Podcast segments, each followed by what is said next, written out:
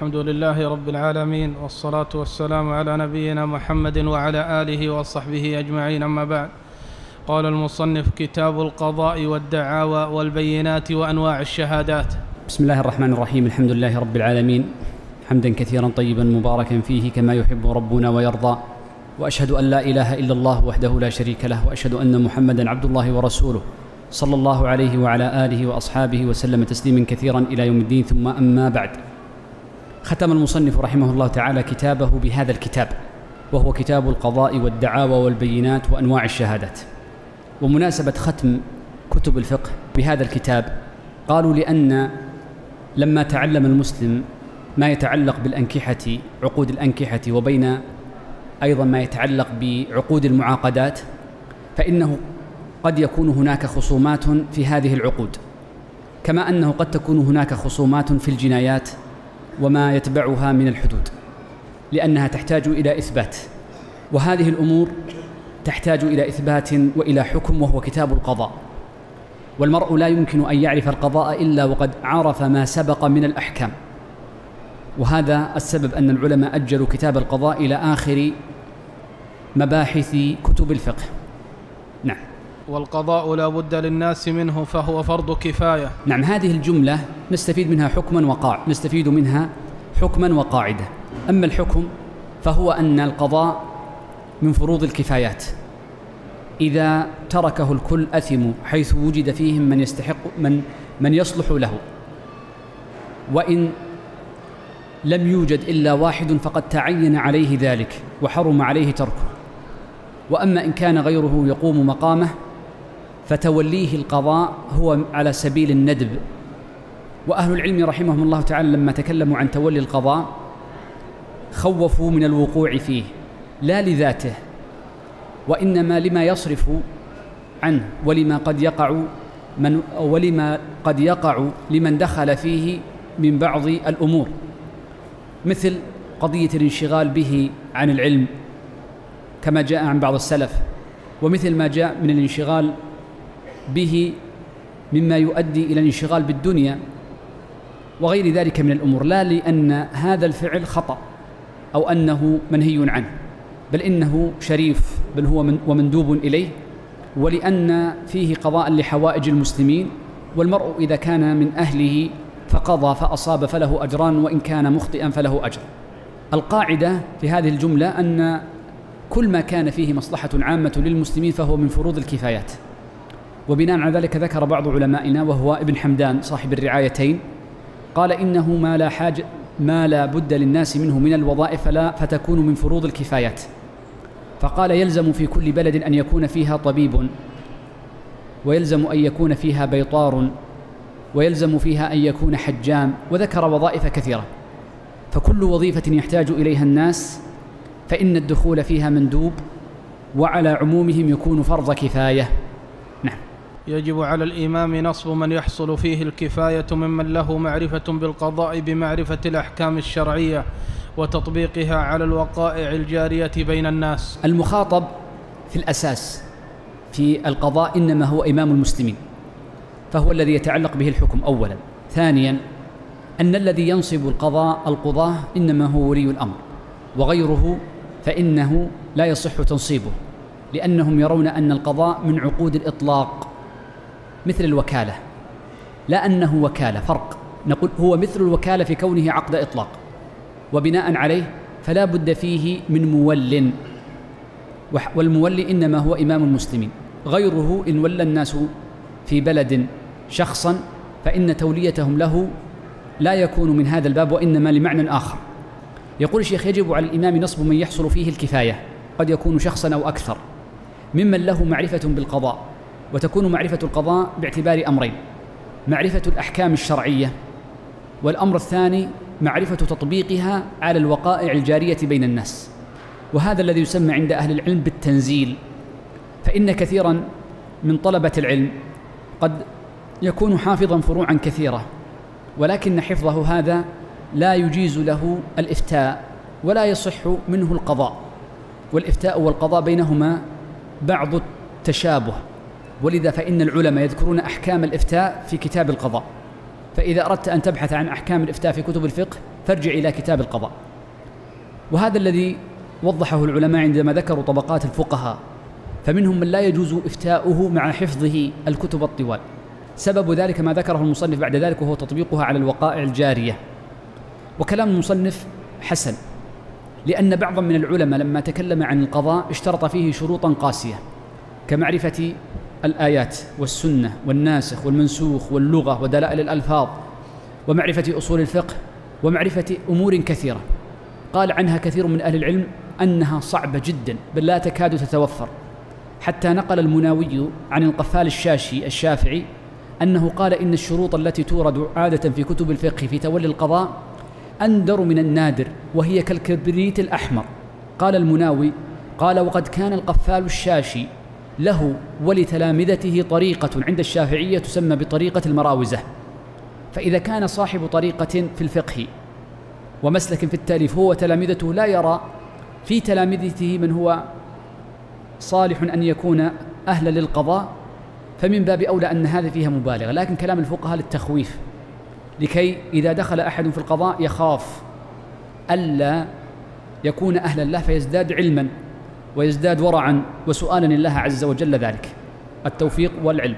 وعليه أن يولي الأمثل فالأمثل في الصفات المعتبرة في القاضي. نعم الصفات المعتبرة هي التي أشرت لها قبل قليل.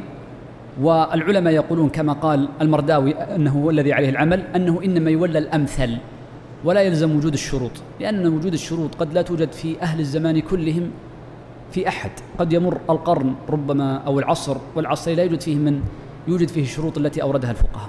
ويتعين على من كان أهلا ولم يوجد غيره ولم يشغله عما هو أهم منه. نعم لأنه يكون حينئذ من فروض الأعيان.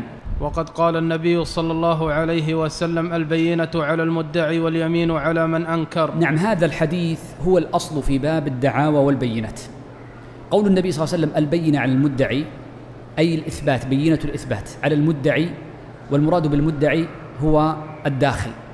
قال واليمين على من أنكر. وهو أو آه، والبينة على المدعي هو الخارج واليمين على من أنكر هو الداخل. لأن المدعي هو الذي إذا ترك ترك. وأما المدعى عليه فإنه إذا ترك لم يترك. هذا الحديث فيه من الفقه مسائل. أولها أن القاضي بعد سماعه الدعوى يسمع من المدعى عليه الرد بالنفي أو بالإقرار فإن أقر حكم للمدعي. وإن أنكر رجع إلى المدعي وسأله البينة. فالذي يسأل البينة إنما هو المدعي. وأما المدعى عليه فلا يسأل البينة وإنما يسأل الإقرار أو الإنكار. ثانيا أن المدعي إذا لم تكن له بينة فإنه لا يحكم له في الجملة. فلا بد من البينة. كما قال النبي صلى الله عليه وسلم لو يؤخذ الناس بدعواهم لادعى أناس أموال آخرين وأعراضهم. الأمر الثالث أن هذا الدليل الحديث يدل على أن اليمين على المدعى عليه لقوله واليمين على من أنكر. وهذه اليمين ليست على إطلاقها فليست كل دعوى لا بينة فيها يحلف المدعى عليه. وإنما ذكر العلماء ضوابط في هذا الباب من أهمها أنه لا بد أن يكون حال يصدق ذلك. فإن كان لا الحال لا يصدق ذلك فلا يمين. المسألة الأخيرة هذه الحديث استدل به الفقهاء على مسألة هي من مفردات المذهب وهو أنه إذا تعارضت البينتان بينة المدعي وبينة المدعى عليه. لم نحكم بتساقطهما وإنما حكم وإنما حكمنا بالترجيح بينهما. فقلنا تقدم بينة الخارج والمراد بالخارج أي المدعي. ووجه ذلك أن النبي صلى الله عليه وسلم قال البينة فتكون البينة المقدمة التي تكون من المدعي وهو الخارج. خلاف الجمهور فإن الجمهور يرون عند التعارض تقدم بينة الداخل. لكن لو لم تكن هناك بينة فيحكم طبعا للخارج لعدم وجود البينة. ففرق بين عدم وجود البينة وبين تعارض البينات. وقال إنما أقضي بنحو ما أسمع. نعم هذا يدلنا على مسألة مهمة وهي القضاء بالعلم. العلماء يقولون لا يجوز للقاضي أن يقضي بعلمه إلا في مسائل. ما معنى قضاء القاضي بعلمه؟ أي كل شيء يعلمه خارج مجلس القضاء. لا نقصد بالعلم الظن لا وإنما نقصد بالعلم كل ما علمه وتيقنه خارج مجلس القضاء. فلا يجوز له أن يحكم به في مجلس القضاء. صورة ذلك. قاض مر على مجلس وهم يتبايعون وأن زيدا باع لعمر هذه السلعة بألف وسمع هذا الكلام. ثم بعد يومين جاءه المتبايعان لمجلس القضاء. فقال زيد بعت هذه السلعة بألف. وقال عمرو لم يبعني شيئا أو قال إنما باعني إياها بخمسمائة. قال هل من بينة؟ فكلاهما قال لا. هل يجوز للقاضي أن يحكم بعلمه الذي علمه خارج مجلس القضاء؟ نقول لا. ولذلك حتى الشافعي يقول أرى جواز الحكم القاضي بعلمه لكن لأجل فساد القضاة. فإن لا يحكم القاضي بعلمه. القاضي إنما يجوز حكمه بعلمه في موضعين أو ثلاثة. أول هذه المواضع قالوا من باب تعديل الشهود وجرحهم فيقبل علم القاضي في تعديل الشهود وجرحهم. الأمر الثاني ما علمه في مجلس القضاء خلافا للقاضي أبي يعلى. فما علمه بحيث أنه سمع البينات في مجلس القضاء فيقضي بها ولو لم يشهد على هذه البينات في مجلسه. وهذا الذي يعني عليه الجمهور. عندما نقول إن القاضي لا يحكم بعلمه أيضا نقول لا يجوز أن يحكم بخلاف علمه. لا يحكم بعلمه ولا يحكم بخلاف علمه. وبناء على ذلك فإن القاضي إما أن يكون لا علم له في المسألة فحينئذ يحكم بما ظهر له من بينات في مجلس التقاضي. الحالة الثانية أن يكون له علم سابق وتكون البينات موافقة لعلمه. فيجوز له حينئذ أن يحكم بالبينة الموافقة لعلمه. الحالة الثالثة أن يكون له علم سابق والبينة في مجلس التقاضي على خلاف علمه. واضح؟ فحينئذ نقول لا يجوز له أن يحكم بخلاف علمه. ماذا يفعل؟ يتنحى ويكون شاهدا عند القاضي الثاني. إذا الحالات ثلاث فلا يحكم بعلمه ولكن لا يحكم بخلاف علمه. وعرفنا كيف تكون ذلك. فمن ادعى مالا ونحوه فعليه البينة. نعم بدأ يتكلم المصنف عن البينات ما هي. وذكر هنا البينات في الأمور المالية التي يكون فيها مال. أو تؤول إلى مال لأن بعض الأشياء ليست مالا وإنما تؤول إلى المال. والبينة في المال أو ما يؤول إلى المال أمور. أولها إما شاهدان عدلان. طبعا قوله شاهدان عدلان أي رجلان ذكران عدلان أي ظاهرا وباطنا. أو رجل وامرأتان. أو رجل وامرأتان. وهذا إنما هو خاص بما يراد به المال أو يؤول إلى المال. أو رجل ويمين المدعي. أو يشهد شاهد بالحق للمدعي مع يمينه فتقوي يمينه شهادة الشاهد. فيقضى في الأمور المالية بثلاثة بينات وهو الشاهدان والشاهد والمرأتان وشاهد واحد مع يمين المدعي. دليل ذلك؟ لقوله تعالى واستشهدوا شهيدين من رجالكم. نعم هذا هو النوع الأول وهو الشاهدان العدلان. لأن قوله من رجالكم أي من رجالكم العدول فإن لم يكونا رجلين فرجل وامرأتان ممن ترضون من الشهداء. نعم هذا هو النوع الثاني وهو الرجل وامرأتان. وقد قضى النبي صلى الله عليه وسلم بالشاهد مع اليمين وهو حديث صحيح. أي مع يمين المدعي وهذا حديث ابن عباس في مسلم.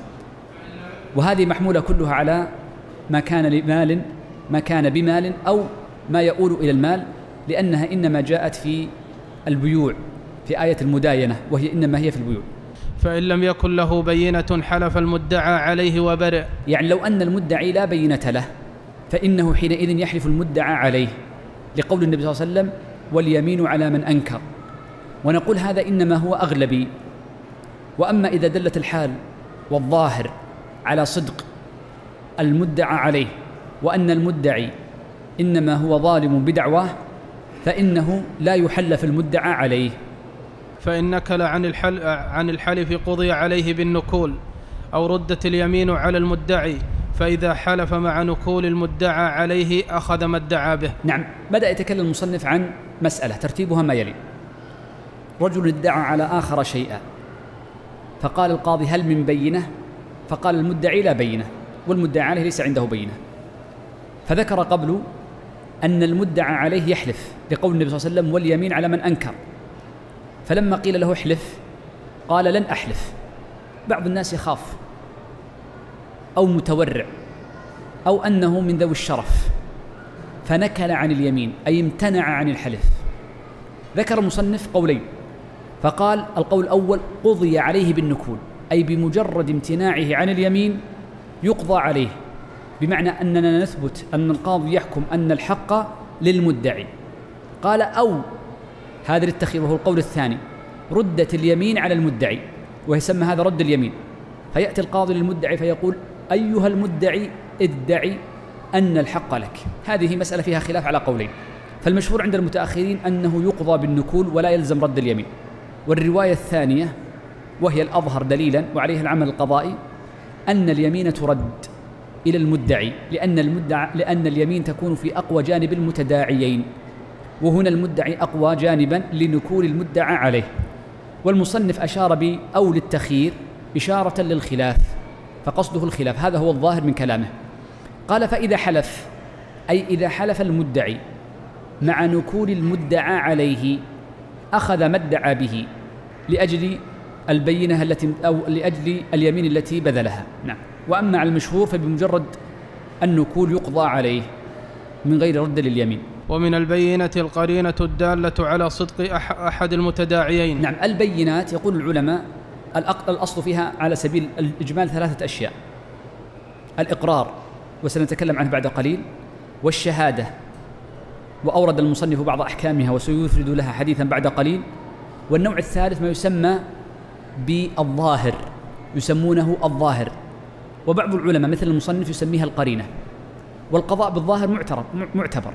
مثل القضاء باليد فإنه لو تنازع اثنان في عين وهذه العين بيد أحدهما والبينة شهدت باليد ولم تشهد بالملك نقول يقضي القاضي له بها إذا ادعى ملكها.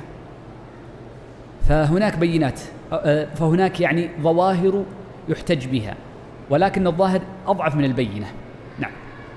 قال ومن البينة ومن البينة القرينة الدالة على صدق أحد المتداعيين. نعم. إذا أردت أن تبحث عن البينة في كتب الفقهاء فالمقصود بها عندهم الظاهر ومصطلح القرينة استخدمها بعض أهل العلم كابن القيم في الطرق الحكمية وشيخه وبعض المتأخرين.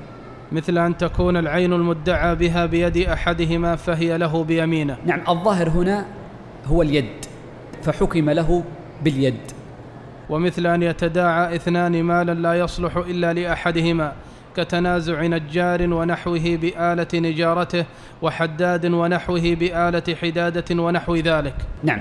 قال مثل أن يتداعى اثنان مالا كل واحد منهما يدعي أن هذا المال له ولا بينة لواحد منهما. ولكن هذا المال لا يصلح إلا لواحد منهما. قال كتنازع نجار وغيره. هذا هو الصواب أن تقول وغيره. بآلة نجارة. اثنان تنازع عند القاضي في منشار. النجار يقول هذا المنشار لي ورجل ليس بنجار وإنما مزارع يقول بل هذا المنشار لي. العادة أن المنشار إنما يكون للنجار. وخاصة في الزمان القديم كانت الآلة لها مؤنة وكلفة. الآن المنشار تشتريه بأرخص الأسعار في كل بيت. ومثل ذلك أيضا بالحداد مع غيره بآلة الحدادة. ونحو ذلك. من الأمثلة لو أن رجلا طلق امرأة ثم تنازع في متاع البيت. فادعت المرأة أن هذا المتاع لها وادعى الرجل أن هذا المتاع له. فنقول إن ما كان من المتاع. يصلح للنساء فإنه يكون متاعا لها. وما كان للرجال فإنه يكون للرجل وهكذا. وتحمل الشهادة في حقوق الآدميين فرض كفاية. بدأ يتكلم عن الشهادات والشهادة إما تحمل أو أداء. والتحمل هو وقت أو الشهادة على العقد ونحوه والأداء أمام القاضي. فقال أولا تحمل الشهادة في حقوق الآدميين فرض كفاية. لأنه يقابل حقوق الآدميين حقوق الله عز وجل فإنه مباح وليس بمندوب لأن الحدود الأصل فيها الستر. إذا فقوله تحمل الشهادة فرض كفاية وقلنا إنه فرض كفاية للآية ولا يأبى الشهداء إذا ما دعوا. جاء أن هذا المراد بها إما التحمل وقيل إما الأداء وهما تفسيران واردان عن الصحابة رضوان الله عليهم. وأداؤها فرض عين. نعم وأداؤها فرض عين حيث تعينت لا مطلقا. بأن يطلبه صاحب الحق وألا يكون عليه ضرر. نعم. ويشترط أن يكون الشاهد عدلا ظاهرا وباطنا. نعم العدالة ظاهر وباطن والعدالة الظاهرة هي أمام الناس والباطن ما يكون من اعتقاد وما يكون من فعل في سره. كل كل الشهادات عند التحمل يشترط فيها أن يكون عدلا ظاهرا وباطنا إلا الشهادة على النكاح فيكتفى فيها بالعدالة الظاهرة. والعدل هو من رضيه الناس لقوله تعالى ممن ترضون من الشهداء نعم. ضابط العدل الذي أورده المصنف هو الأصح من قول أهل العلم فإن مرد ضابط العدل إلى عادة الناس وقال هو من رضيه الناس فيختلف الناس في ضبطه.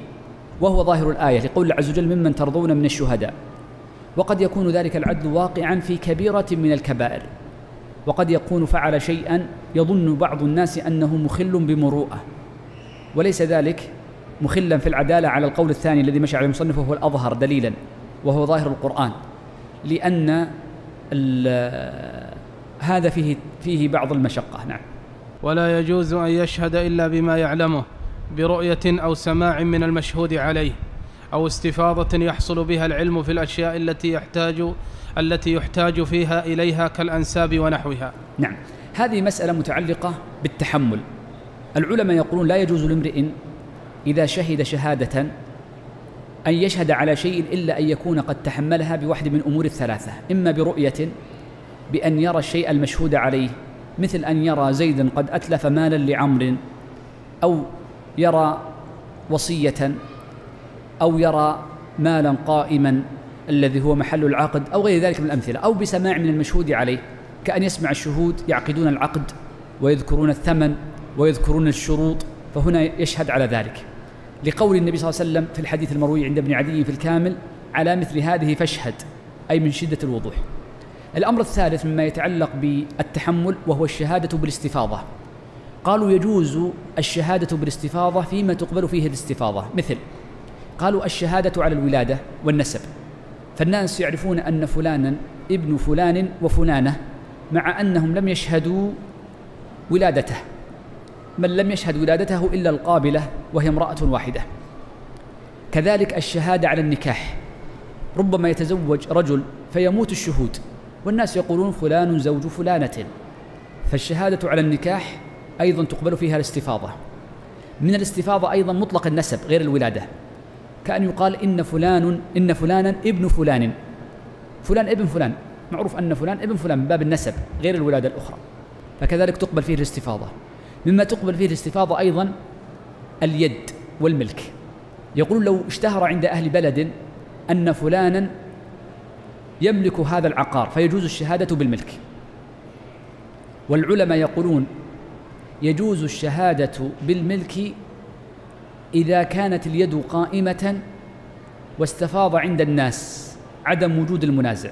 نقول هذا صحيح إلا في حالة وهذا مهم هذا التقييد. إذا كان في بلد من عرفهم التعاقد بعقود يطول فيها أمد اليد. مثل عندنا بعض المناطق في المملكة في الأحساء خصوصا يحكمون بما يسمى بالعرق. فيأتي رجل لآخر فيقول أجرتك هذا العقار فافعل به مثل ما يفعل الملاك هدما وبناء. وإنما لي أصل الأرض فقط. فقد يتطاول الزمان ويذهب العقد. فالشاهد الذي يشهد باليد وبتصرف الملاك مع كثرة العرق في تلك البلدان قد يشهد بالملك المطلق. وهذا وإن كان مقبولا في غير تلك الأعراف لكن لا يقبل هنا. وقال النبي صلى الله عليه وسلم لرجل ترى الشمس قال نعم قال على مثلها فاشهد أو دع رواه ابن عدي. نعم. ومن موانع الشهادة بدأ يتكلم عن موانع الشهادة بمعنى أن يكون الشاهد عدلا لكن طرأ عليه طارئ فكان هذا الطارئ يمنع من قبول شهادته. فائدة موانع الشهادة أن نقول إن موانع الشهادة إذا زالت قبلت الشهادة. ومن موانع الشهادة مظنة التهمة. نعم. كشهادة الوالدين لأولادهم وبالعكس. يعني شهادة الأولاد لآبائهم فلا تقبل لأنه مظنة لجلب المنفعة لهم. وأحد الزوجين للآخر. بأن يشهد أحد الزوجين للآخر. مفهوم هذا الكلام؟ أن شهادة أحد الوالدين على ابنه والعكس أو شهادة أحد الزوجين على الآخر والعكس أنها تكون مقبولة. طيب قول المصنف أحد الزوجين على الآخر علماؤنا يقولون ولو كان بينهما طلاق فلا يقبل شهادة أحد الزوجين على الآخر ولو كان بينهما طلاق لأن الزوج إذا أفضى لزوجه سيكون بينهم من الذكر الحسن والمودة حتى وإن تفرقا فقد يذكرها أو تذكره بالحسن فلا تقبل الشهادة. هكذا ذكر. وأما الشهادة عليه فتقبل ما دامت الزوجية قائمة وبعد انفصال الزوجية فلا تقبل لأنه قد تكون عداوة بعد الطلاق. فيشهد عليها أو تشهد عليه بما لا يكون حقا. والعدو على عدوه قال وتقبل ولا ومن منع الشهادة شهادة العدو على عدوه. وأما شهادته له فإنها مقبولة. كما في الحديث لا تجوز شهادة خائن ولا خائنة. وهو فاقد الأمانة الذي ليس بعدل. ولا ذي غمر على أخيه. ولا تجوز شهادة القانع لأهل البيت رواه أحمد وأبو داود. نعم هذا واضح. وفي الحديث من حلف على يمين يقتطع بها مال امرئ مسلم ف يقتطع بها مال امرئ مسلم هو فيها فاجر لقي الله لقي الله وهو عليه غضبان متفق عليه. هذا الحديث أورده المصنف لتخويف المرء من أن يحلف بالله عز وجل ظلما. وقد مر معنا أن اليمين أمام القضاء تكون على نية المحلف وهو القاضي.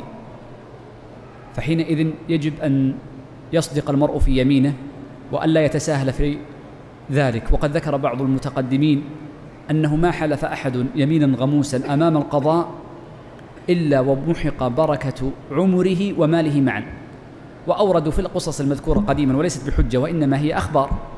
ذكروا أن كثير من الناس حلف اليمين الغموس أمام القضاء فما خرج إلا وقد خر على وجهه ميتا. أو محق بركة ماله فذهب بعدما كان غنيا فافتقر بعد غناه. فالمقصود أن من أعظم الأمور التي تذهب بركة العمر والمال والولد وهو اقتطاع مال امرئ مسلم بيمين غموس. باب القسمة. بعد يتكلم المصنف عن القسمة وهي قسمة الأملاك. فإذا كان اثنان يملكان عينا وكان سبب ملكها إرث أي الملك القهري أو كان سبب ملكها أمر إرادي كأن يكونوا شركاء في هذا المال. ثم أرادوا قسمة هذا المال. فكيف تكون القسمة؟ سيتكلم المصنف عن نوعي القسمة والحكم في كل واحد منهما. وذكر أن نوعي القسمة نوعان قسمة إجبار وقسمة اختيار. ويعبرون بقسمة الإجبار وقسمة الاختيار وإنما يتكلمون عن العين المقسومة. فيقولون العين المقسومة التي تقسم قسمة إجبار والعين المقسومة والعين المشترك فيها التي تقسم قسمة اختيار. نعم. وهي نوعان. قسمة إجبار فيما لا ضرر فيه ولا رد عوض كالمثليات والدور الكبار والأملاك الواسعة. نعم نبدأ أولا في قسمة الإجبار. ما معنى قسمة الإجبار؟ يعني أن الشريكين إذا كان شركاء في ملك في أرض وبيت وغير ذلك أو في قمح ورز ونحو ذلك وطلب أحد الشريكين القسمة وأبى شريكه القسمة فإن القاضي يجبره عليها ويتسمى قسمة الإجبار. فحينئذ يجبر القاضي الشريك على القسمة. طيب ما هي التي تقسم قسمة إجبار؟ ما هي الأعيان التي تقسم قسمة إجبار؟ قال الشيخ فيما لا ضرر فيه ولا رد عوض. نبدأ بالجملة الأولى. قوله فيما لا ضرر فيه كيف يكون الضرر في قسمة الإجبار؟ قالوا كل عين إذا قسمت لم يمكن الانتفاع بأحد قسميها. فإن فيها ضررا.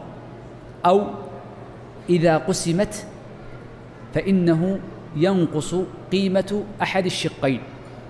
مثاله أرض شخص عنده أرض صغيرة يملكها هو وآخر. عفوا هذه نعم عنده أرض كبيرة هذه قسمة التراضي. عنده أرض كبيرة. لو قسمت وكل واحد منهما يملك نصفها. فلو قسمت بينهما لكل واحد منهما خمسمائة متر مثلا. فنقول إن الأرض اليمنى واليسرى قيمتهما واحدة. ويمكن الانتفاع بكل واحدة من الأرض من هاتين الأرضين فحينئذ يجري على هذه الأرض قسمة الإجبار. إذ يمكن الانتفاع بالأرض ولا فرق ولم تنقص قيمتها. عندما نقول لم تنقص قيمتها أي بنسبتها من مجموع الأرض. هذا معنى قول المصنف فيما لا ضرر فيه. فلم تنقص القيمة لأن أحيانا أنا أعطيك مثال عندما يكون اثنان شريكان في قطعة قماش غالب الثياب التي نلبسها أنا لست خياطا لكن يقولون إن كسوة الثوب أربعة أمتار أظن. أظن كذلك صح؟ الكسوة ثلاثة ولا أربعة؟ أربعة. كسوة الثوب أربعة أمتار. عندما يأتي اثنان ويكون يملكان قطعة قماش لا تصلح إلا ثوبا لا تصلح سراويل ولا غير ذلك. فلو قسمت بينهم قسمة إجبار لكل واحد منهم متران لما أمكن الانتفاع بها كما الانتفاع. ولذلك تنقص قيمتها.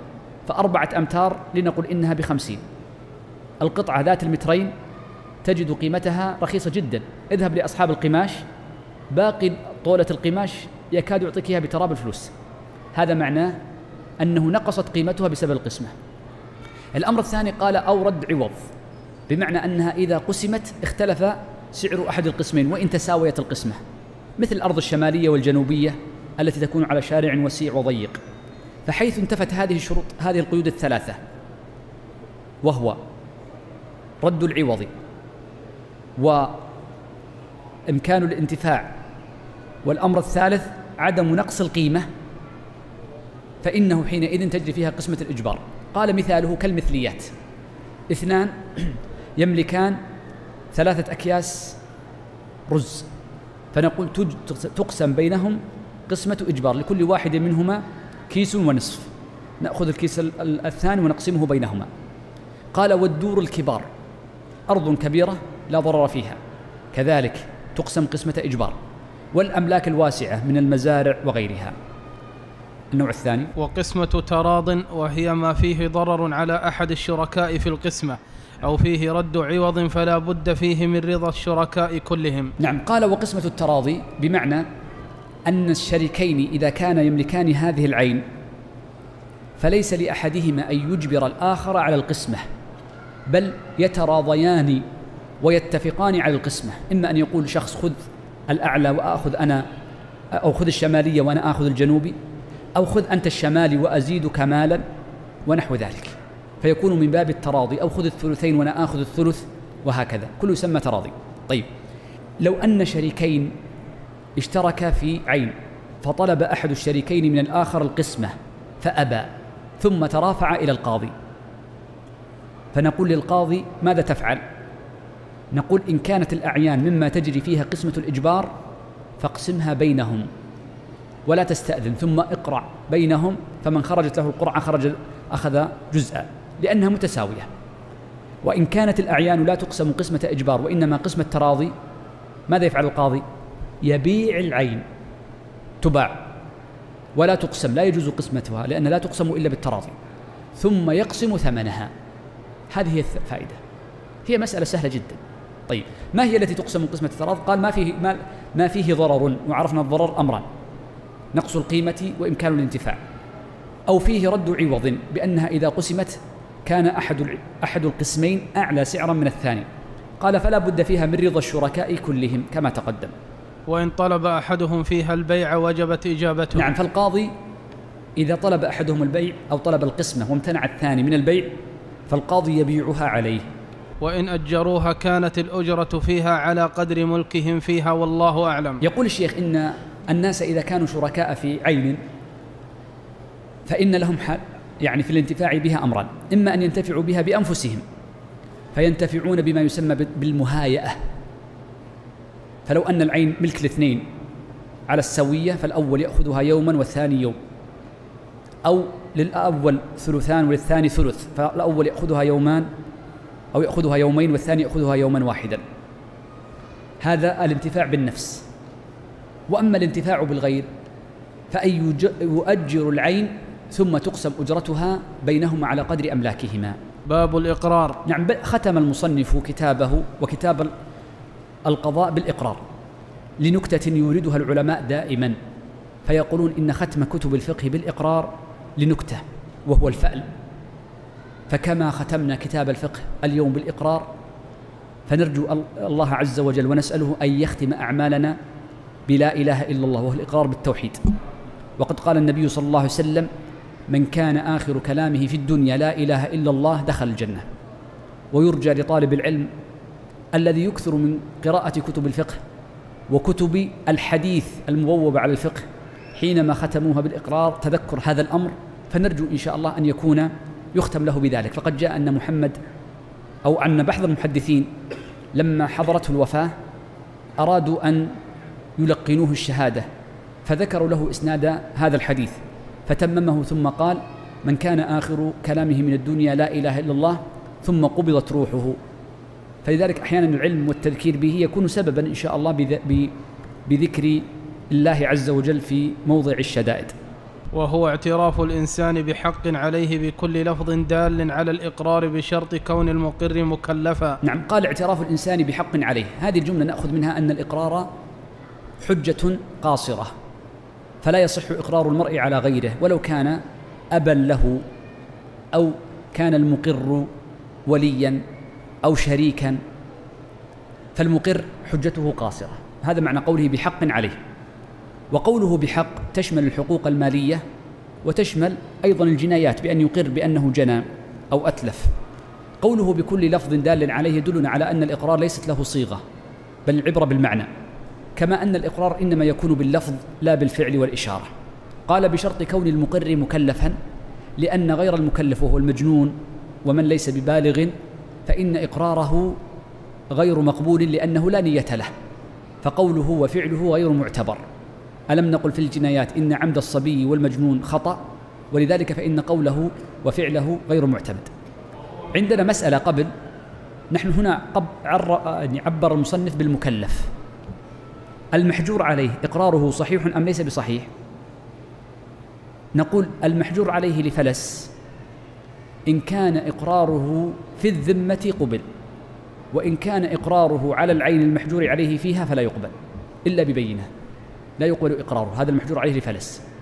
أما المحجور عليه لسفه فإنه وأما المحجور عليه نعم لسفه أو الصغير فإن إقراره على نفسه لا يقبل في الأصل لأنه قد يكون حيلة.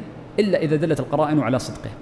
وهو من أبلغ البينات. نعم لأن أقوى الأدلة هو الإقرار فهو أقر على نفسه ولا شك أنه أقوى البينات. ويدخل في جميع أبواب العلم من العبادات والمعاملات والأنكحة والجنايات وغيرها. نعم يقول الإقرار يدخل في كل شيء. أما العبادات فكالزكاة مثلا فإن من أقر على نفسه بمال أمام الساعي وجب عليه بذل الزكاة بحسب ما أقر. ومثله أيضا ما يتعلق بكثير من الأمور. المعاملات واضح بالإقرار بالعقود والأنكحة كأن يقر على نفسه بالنكاح أو الشروط والجنايات بأن يقر على نفسه بفعل جناية. نعم. وفي الحديث لا عذر لمن أقر. نعم هذا الحديث يقصد به الخبر المروي لأنه لا يثبت إسناده. قصد الشيخ في الحديث أي في حديث الناس. ويجب على الإنسان أن يعترف بجميع الحقوق التي عليه للآدميين ليخرج من التبعة بأداء أو استحلال والله أعلم. نعم يقول الشيخ إن الإنسان يلزمه أن يعترف بحقوق التي عليه للآخرين. مثل ما ذكرت لكم في باب الوصية فإنه يلزم أن يكتب في وصيته الديون التي عليه لإبراء ذمته وليخرج من التبعة ويكون خروجه من التبع من التبعة إما بأداء بأن يؤدي هو الحق الذي عليه ولا ينساه أو يؤديه ورثته بعده. كثير من الناس عليه حقوق ولكن لكثرة معاملاته ينسى أو تأتيه من عواد الدهر عند كبر سنه أو المرض الذي يعرض عليه ما يجعله ينسى. ولذلك المؤمن وخاصة في الحقوق التي تكون عليه يسعى لكتابتها قدر استطاعته فإنه ربما ينسى أو تعجله المنية. ولذا فإن من المناسب أن يعترف بها وأن يقر بها إما بشهادة أو بكتابة. لكي تسدد عنه بأداء أو باستحلال بأن يحلل صاحب الحق. نعم. وصلى الله على سيدنا ونبينا محمد وعلى آله وأصحابه وسلم تسليما كثيرا. نعم. ختم المصنف ذلك بالصلاة على النبي صلى الله عليه وسلم وعندنا فيما ذكره المصنف مسألتان. المسألة الأولى في تسييد النبي صلى الله عليه وسلم. أصحابنا يقولون إن النبي صلى الله عليه وآله وسلم يجوز تسييده بأن يقال سيدنا محمد. وهذا نص عليه أهل العلم. وأما الحديث أن النبي صلى الله عليه وسلم لما قيل له أنت سيدنا قال إنما السيد الله فقد نقل ابن مفلح في الآداب عن شيخه الشيخ تقي الدين أن هذا خرج منه صلى الله عليه وسلم مخرج التواضع عليه الصلاة والسلام. وقد جاء عند الحاكم حديثا وقد جاء عند الحاكم حديث أن رجلا جاء النبي صلى الله عليه وسلم فقال أنت سيدنا فسكت عليه الصلاة والسلام. فيجوز تسويد النبي فيجوز تسويد النبي صلى الله عليه وسلم بأن يقال سيدنا محمد إلا في الأدعية التوقيفية كالأذان والصلاة في التحيات والصلاة الإبراهيمية عليه صلى الله عليه وآله وسلم. فإن الأدعية التوقيفية إنما نقف عند النص ولا نتجاوزه وقد جاء في حديث البراء في البخاري لما علمه النبي صلى الله عليه وسلم دعاء الذي يقوله عند النوم وفيه آمنت بنبيك الذي أرسلت. فلما أراد البراء أن يرده قال آمنت برسولك الذي أرسلت. ماذا قال النبي صلى الله عليه وسلم؟ قال لا ليس هكذا وإنما بنبيك الذي أرسلت. مع أن لفظ النبي والرسول لفظان إذا أطلقا اجتمعا وإذا اجتمعا افترقا. فدل ذلك على أن المعنى واحد لكن يدلنا هذا على أن الأدعية إذا قيدت بزمان أو بمكان أو بعدد أو بفضل فإنها توقيفية. المسألة الثانية جرت عادة العلماء ختم كتبهم بالصلاة على النبي صلى الله عليه وسلم. تلمس سببا في ذلك بعض أهل العلم وأشار إليه الشيخ تقي الدين في لما تكلم عن ختم الخطبة بالصلاة. قال المناسب لأن المرء يختم خطبته بالدعاء والدعاء من أسباب إجابته ذكر النبي صلى الله عليه وسلم والصلاة عليه. وقد جمع الحافظ بن بشكوال جزءا في الصلاة عليه وسلم نصفه في قرن الدعاء بالصلاة عليه صلى الله عليه وسلم وحيث أن من عادة العلماء ختم كتبهم بالدعاء فناسب أن تذكر الصلاة وإن لم يدعى فإن الصلاة على النبي صلى الله عليه وسلم جاء في بعض الأخبار وهو حديث أبي بن كعب وإن كان في إسناده ما قال أنها تغني عن الطلب. فقد جاء أن أبيا قال للنبي صلى الله عليه وسلم كم أجعل لك من صلاتي أي من دعائي؟ قال ما شئت. نصفها قال ما شئت ربعها ثلثها إلى أن قال أجعل لك صلاتي كلها. قال إذا تكفى همك وتعطى سؤلك. إن صح هذا الحديث وثبت فإن الإكثار من الصلاة على النبي صلى الله عليه وسلم يكون سببا في إعطاء أو في رزق الله عز وجل العبد سؤله وأن يكفى همه. نعم. علقه كاتبه الفقير إلى الله الراجي منه أن يصلح دينه ودنياه. عبد الرحمن بن ناصر بن سعدي غفر الله له ولوالديه ولجميع المسلمين. نعم. الشيخ رحمه الله تعالى كان قد ألف هذا الكتاب عام 1359 أي قبل هذه السنة التي نحن فيها بثمانين عام. فبين تأليف المصنف لهذا الكتاب إلى الآن ثمانون عاما فنسأل الله عز وجل له المغفرة والرحمة. والشيخ عندما ألف هذا الكتاب أرسل إلى بعض تلامذته رسالة موجودة ومطبوعة يخبره عن تأليفه هذا الكتاب وأنه مختصر. ألفه للمبتدئين من طلبة العلم.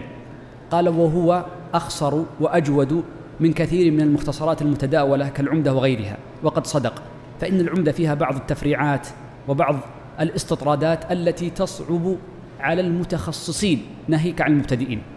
ولذا فإن هذا الكتاب إنما هو بداية. ولذلك فإني أوصي طالب العلم أن يعلم أن هذا إنما هو الدرجة الأولى في طلب العلم فهو بداية. ثم بعد ذلك ينتقل لما بعده. فهذا إنما جعل للمبتدئين ولكن ربما توسعت في شرحه بعض الشيء لما أعلم أن بعض الحاضرين من أهل الفضل والعلم وطلبة العلم. وقد جرت عادة العلماء عند ختمهم الكتاب بأمرين. الأمر الأول الدعاء. وكان أحد مشايخنا هنا في الحرم يقول يلزم بعد كل درس دعاء لأن من أعظم القربات الدعاء. فأسأل الله العظيم رب العرش الكريم أن يرزقنا جميعا العلم النافع والعمل الصالح وأن يتولانا بهداه وأن يغفر لنا ولوالدينا وللمسلمين والمسلمات. وأسأله جل وعلا أن ينفعنا بما علمنا.